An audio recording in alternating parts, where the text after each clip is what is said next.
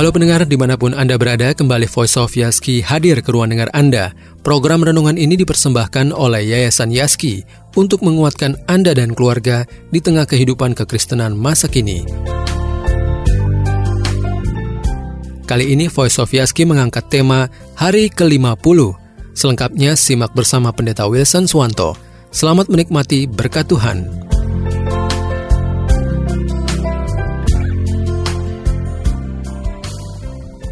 Saudara yang terkasih, firman Tuhan dalam Yohanes 16 ayat 7 mengatakan, Namun benar yang kukatakan ini kepadamu adalah lebih berguna bagi kamu jika aku pergi.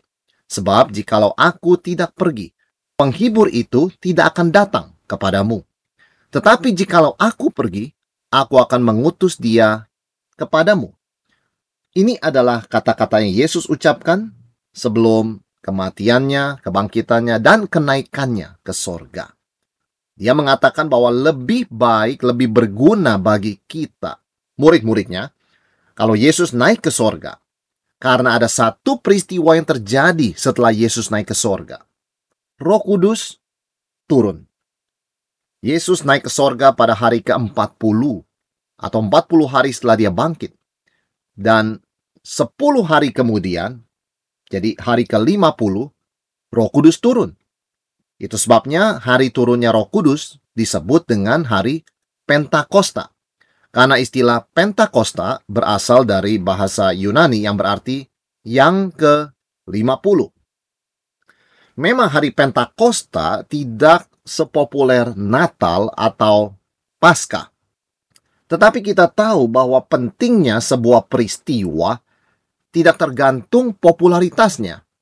Dan firman Tuhan mencatat, juga dari perkataan Yesus tadi, betapa penting istimewanya hari Pentakosta. Lebih berguna bagi kamu jika aku pergi. Sebab jika aku tidak pergi, penghibur itu tidak akan datang kepadamu. Tetapi jikalau aku pergi, aku akan mengutus dia kepadamu. Mengapa hari Pentakosta penting seperti yang Yesus katakan di sini? Karena kita tahu hari Pentakosta adalah hari turunnya Roh Kudus di dalam kepenuhan kuasanya. Roh Kudus jelas sudah bekerja jauh sebelum hari Pentakosta. Bahkan sejak awal penciptaan, ketika bumi masih kosong dan gelap gulita, roh Allah sudah melayang-layang di atas permukaan air. Tetapi pada hari Pentakosta lah Roh Kudus turun dan bekerja dalam kepenuhan kuasanya untuk membawa orang berdosa menjadi orang percaya, menjadi anak-anak Tuhan. Itulah istimewanya Pentakosta. Hari yang mengubah sejarah. Di mana karya Kristus yang begitu agung, begitu penting melalui kematian kebangkitannya diaplikasikan kepada orang-orang berdosa sehingga mereka boleh menjadi anak-anak Tuhan melalui iman kepada Yesus Kristus. Dan bukan hanya hari Pentakosta adalah hari turunnya Roh Kudus dalam kepenuhan kuasanya, tetapi itu juga merupakan hari lahirnya gereja. Gereja secara resmi berdiri 50 hari setelah Yesus bangkit. Artinya, kalau Roh Kudus tidak turun, tidak ada gereja. Ketika Roh Kudus turun, barulah gereja lahir. Dan karena itu, kita tahu bahwa gereja tidak bisa dikalahkan oleh apa pun juga, bahkan oleh alam maut. Seperti Yesus katakan dalam Matius 16 ayat ke-18. Banyak orang bingung bagaimana gereja bisa survive pandemi ini. Ketika banyak ibadah dilakukan secara online, hampir-hampir tidak ada tatap muka, bagaimana gereja bisa survive? Mengingat begitu banyak generasi muda semakin tidak peduli kepada kerohanian, kepada firman Tuhan, kepada agama, kepada Tuhan dan sebagainya. Kita harus berpegang kepada kata-kata Yesus. Gereja tidak akan dikalahkan oleh apa pun juga, bahkan oleh alam maut sekalipun. Di atas batu karang ini Yesus katakan, Aku akan dirikan gerejaku dan alam maut atau pintu gerbang neraka tidak akan mengalahkannya negara bisa bubar, bisa terpecah ketika pemimpinnya jatuh. Keluarga juga bisa menjadi renggang, bahkan tidak lagi berkomunikasi ketika ditinggalkan oleh seorang tokoh, misalnya orang tua yang dihormati oleh semuanya. Bahasa dan budaya bisa lenyap ketika tidak cukup orang menggunakannya atau mengingatnya. Organisasi juga bisa lenyap, mudah sekali lenyap ketika tokoh kuncinya pergi atau tidak ada. Hanya gereja yang justru bertambah maju setelah ditinggal secara fisik oleh Yesus Kristus pendirinya. Maka Yesus berkata, lebih berguna bagi kamu kalau aku pergi. Kalau aku pergi, penghibur itu akan datang. Mengapa gereja demikian unik sehingga ditinggal secara fisik oleh Yesus Kristus malah justru lebih maju? Karena gereja adalah rencana Allah sejak kekekalan karena gereja itu made in heaven adalah produk sorgawi. Roh Kudus turun pada hari Pentakosta, maka gereja dilahirkan. Gereja muncul. Itu sebabnya sejak awal berdirinya gereja sudah mengalami penganiayaan, penolakan, permusuhan, bahkan ada begitu banyak pihak mau menghancurkan gereja Tuhan. Tidak sedikit orang Kristen dibunuh, tetapi gereja tetap berdiri. Bahkan rasul-rasul yang adalah pemberita-pemberita Injil yang pertama, hampir semuanya mati dibunuh, mati martir. Seharusnya ketika tokoh-tokoh utama sebuah gerakan itu dibunuh, gerakan itu harusnya bubar. Tidak demikian dengan gereja. Justru darah kaum martir adalah benih gereja. Gereja justru bertambah maju di tengah penganiayaan, di tengah himpitan. Dan kita yakin di tengah pandemi juga sama demikian. Tidak terkecuali. Karena gereja itu made in heaven. Karena itu Pentakosta sangat penting karena di situlah roh kudus dicurahkan oleh Tuhan dalam kepenuhannya dengan lahirlah gereja yang adalah hasil pekerjaan Tuhan. Kekaisaran Romawi yang begitu kuat militernya menguasai begitu banyak daerah akhirnya pelan-pelan runtuh baik dari dalam maupun dari serangan luar oleh bangsa barbar apa yang terjadi setelah itu? Di mana gereja? Gereja tetap berdiri, bahkan bangsa barbar yang menghancurkan kekaisaran Romawi pelan-pelan menjadi orang Kristen. Betapa dahsyatnya pekerjaan Tuhan dalam segala situasi, baik itu secara politik dan militer tidak stabil, baik secara ekonomi maupun secara global itu mengalami krisis karena pandemi. Roh Kudus tetap bekerja memanggil orang-orang berdosa menjadi anak-anak Tuhan dengan Injil. Gereja adalah pekerjaan Roh Kudus yang turun dari sorga. Gereja adalah pekerjaan Tuhan, bukan ide manusia. Bukan manusia bersepakat kumpul-kumpul bikin satu organisasi, bukan. Kalau gereja pekerjaan manusia, pasti sudah tidak ada sekarang. Dari luar mengalami penganiayaan, dari dalam dilanda perpecahan dan ajaran sesat. Bagaimana gereja bisa melewati semua itu, bahkan semakin berkembang? Karena itu adalah pekerjaan Tuhan. Itu sebabnya betapa bergunanya Yesus katakan bahwa dia secara fisik pergi ke sorga. Karena dengan dia pergi ke sorga, barulah dia bisa mengutus roh kudus turun ke dalam dunia ini.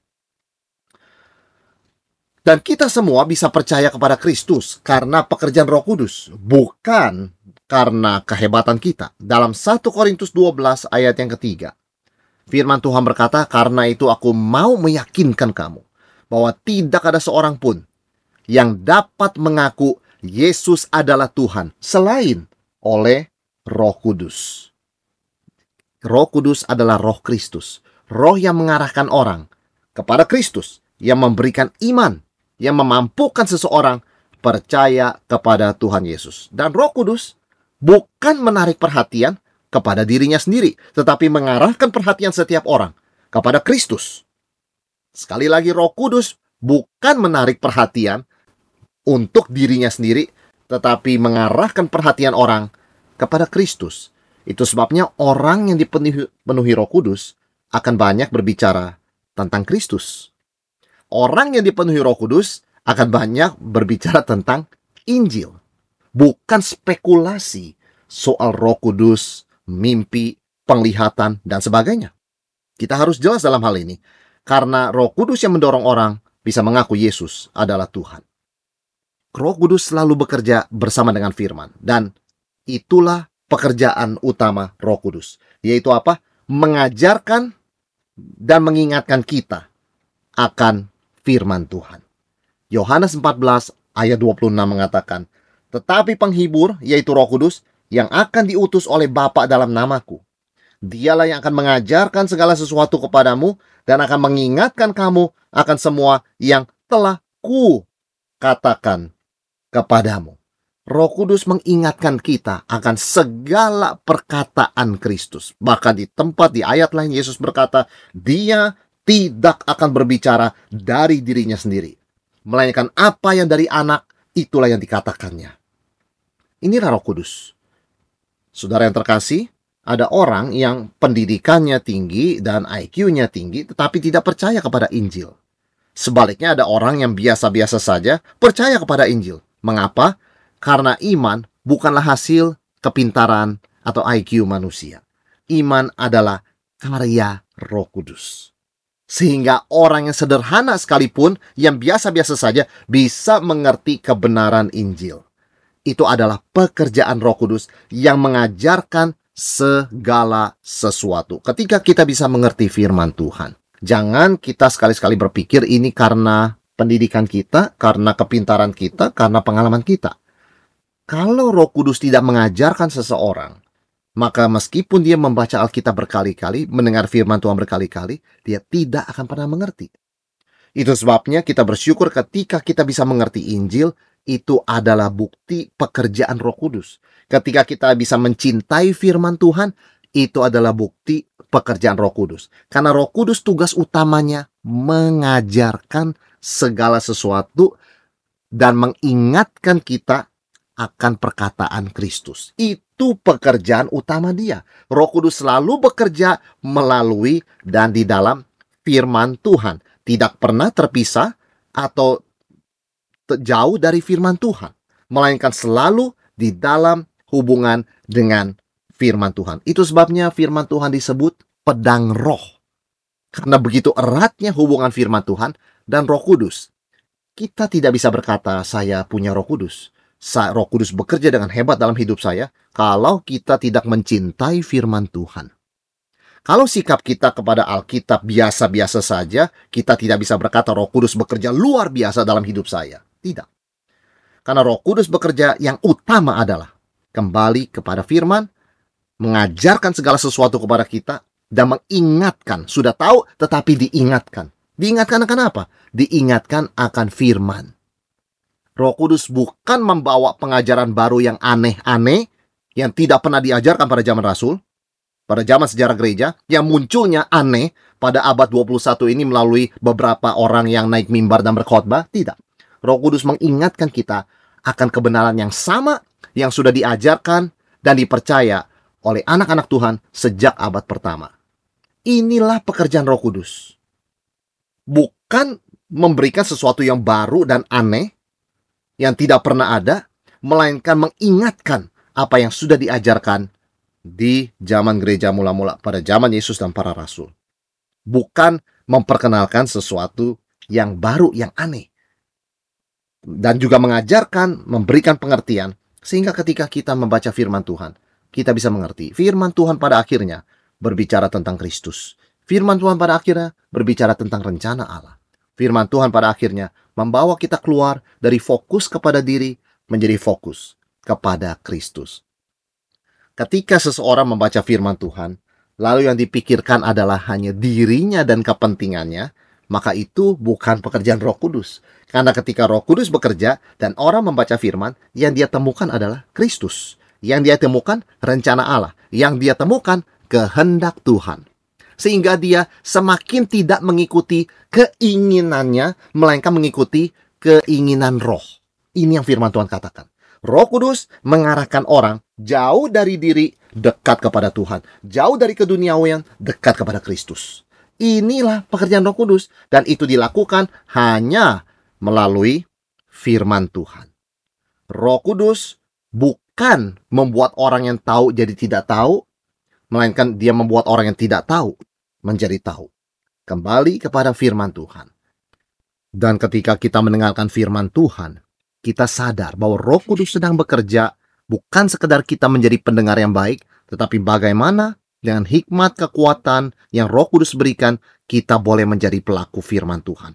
Inilah pekerjaan Roh Kudus yang terutama di dalam kehidupan orang percaya. Tentu banyak pekerjaan Roh Kudus yang lainnya, tetapi pada hari ini kita ingin berfokus kepada satu aspek yang utama dari pekerjaan Roh Kudus, yaitu mengembalikan setiap anak-anak Tuhan kepada firman Tuhan. Karena hanya dengan itu kita bisa berjalan menurut keinginan roh, kehendak roh. Dan bukan menurut keinginan kita. Sehingga semakin lama roh kudus memimpin kita semakin serupa dengan Tuhan Yesus. Demikian Voice of Yaski dengan tema Hari ke-50. Sampai jumpa dalam program Voice of Yaski minggu depan di waktu yang sama. Masih dengan Pendeta Wilson Swanto. Anda juga dapat menikmati Voice of Yaski hari ini dan edisi sebelumnya melalui Spotify Voice of Yaski. Spotify Voice of Yaski. Tuhan Yesus memberkati Anda dan keluarga di mana pun berada.